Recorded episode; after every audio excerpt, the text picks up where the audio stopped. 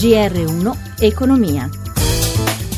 Buonasera da Stefano Marcucci. Non sembra che i fatti di Londra abbiano avuto particolari effetti sulle borse europee, che erano comunque deboli oggi, con Piazza Affari che fa un po' meglio delle altre. Scende il prezzo del greggio ancora ai minimi dagli ultimi quattro mesi. Michela Coricelli da Milano con tutti i particolari. Chiusure miste sostanzialmente per le borse europee, Milano più 0,17%, il rialzo anche Madrid più 0,29%, invece Londra meno 0,73%, Francoforte meno 0,48% e Parigi meno 0,15%. Questo mentre a Wall Street eh, si procede in eh, modo misto, appunto contrastato con il Dow Jones a meno 0,21%, il Nasdaq invece a più 0,16% che cerca di archiviare in qualche modo la pessima seduta di ieri ieri. Sul Fuzimib i titoli più pesanti sono stati Generali che ha perso un punto e mezzo, Mediaset meno 1,33, Italgas meno 1,20% e dal punto di vista bancario Banco BPM che riduce le sue perdite all'1,17%. Il comparto bancario è stato pesante per quasi tutta la giornata, invece Brilla Leonardo a più 1,63% dopo due eh, sedute piuttosto pesanti in cui hanno prevalso le vendite, ST Microelectronics guadagna quasi un punto e mezzo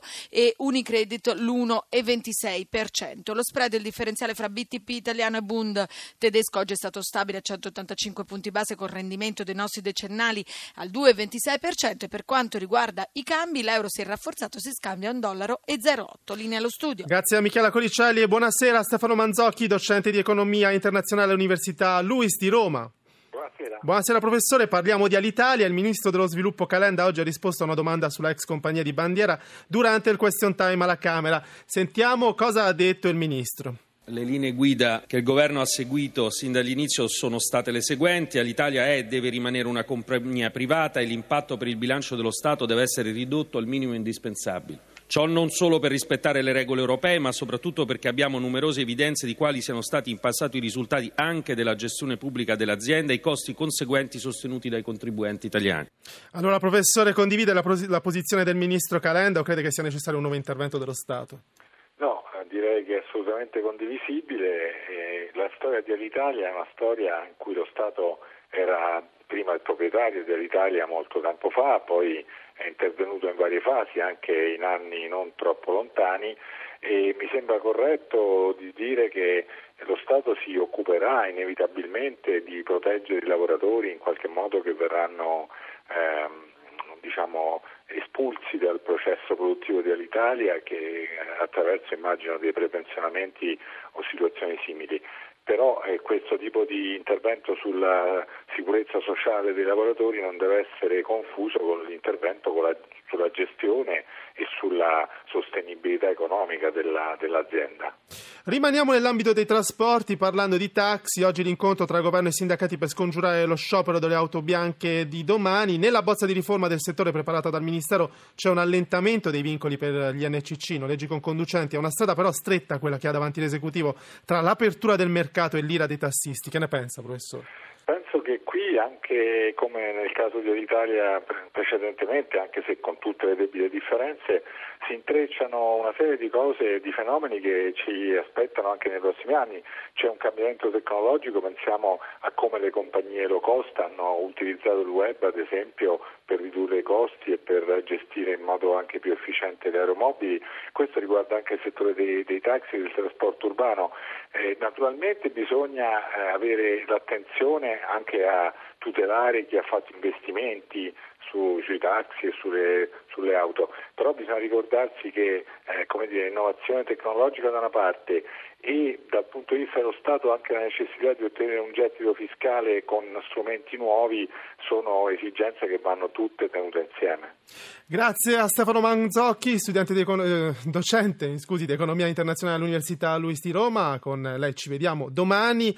Adesso 17.49, 10 secondi, cambiamo argomento. Brexit, la Gran Bretagna pronta entro fine mese ad attivare il famigerato articolo 50 e iniziare i negoziati per uscire dall'Unione. Ma quanto costa al Regno Unito lasciare l'Europa? Il servizio di Salvatore Sabatino.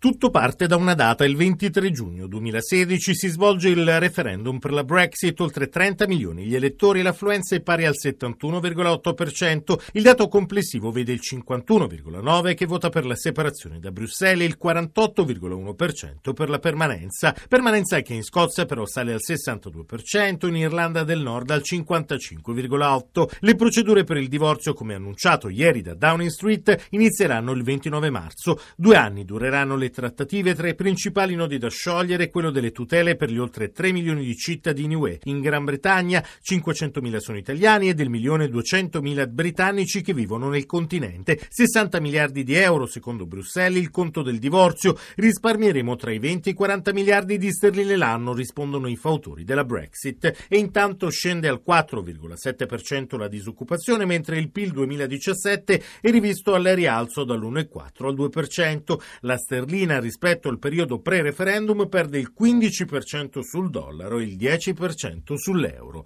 Si chiama Generazione Cultura ed è un progetto destinato a 100 neolaureati per loro sei mesi di staggio retribuito presso 25 importanti istituzioni culturali. L'iniziativa è ideata e sostenuta dal Gioco del Lotto con il Ministero della Cultura.